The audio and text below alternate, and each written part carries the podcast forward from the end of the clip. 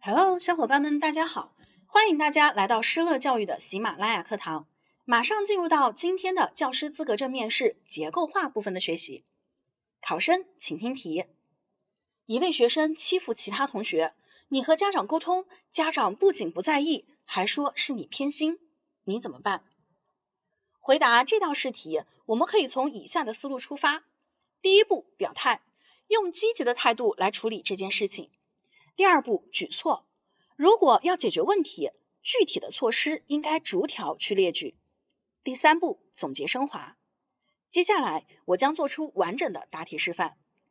考生开始作答。班级中出现欺凌现象，不仅会损害班级的荣誉，而且影响学生的身心健康发展。因此，作为班主任，我会本着一视同仁的态度来积极的处理这件事情。具体的措施，我会按照以下步骤来进行。首先，我会核实情况，及时找到被欺负的同学，沟通了解，听取他的描述，并且在课间找到其他学生进行核实，来确保我的处理是公正、是客观的。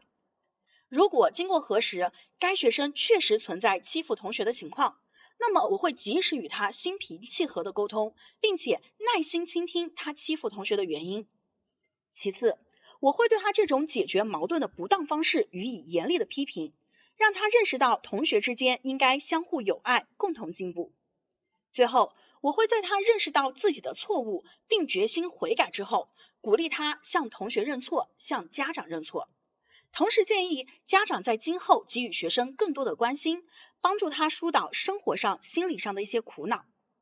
如果经过核实，该学生并没有欺负同学，而只是我的一场误会，那么我会及时联络该学生以及学生的家长，向他们表示诚恳的歉意，并且能够得到家长和学生的谅解。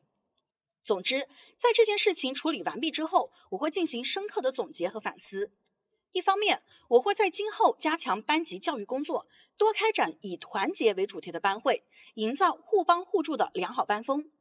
另一方面，我会在日常加强与家长的沟通交流，增强家长对老师的信任。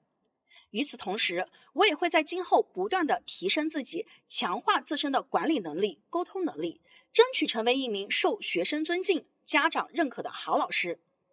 考生回答完毕。咱们今天的学习到这里就结束了，大家可以添加微信施乐零零五去免费领取结构化面试的文稿资料。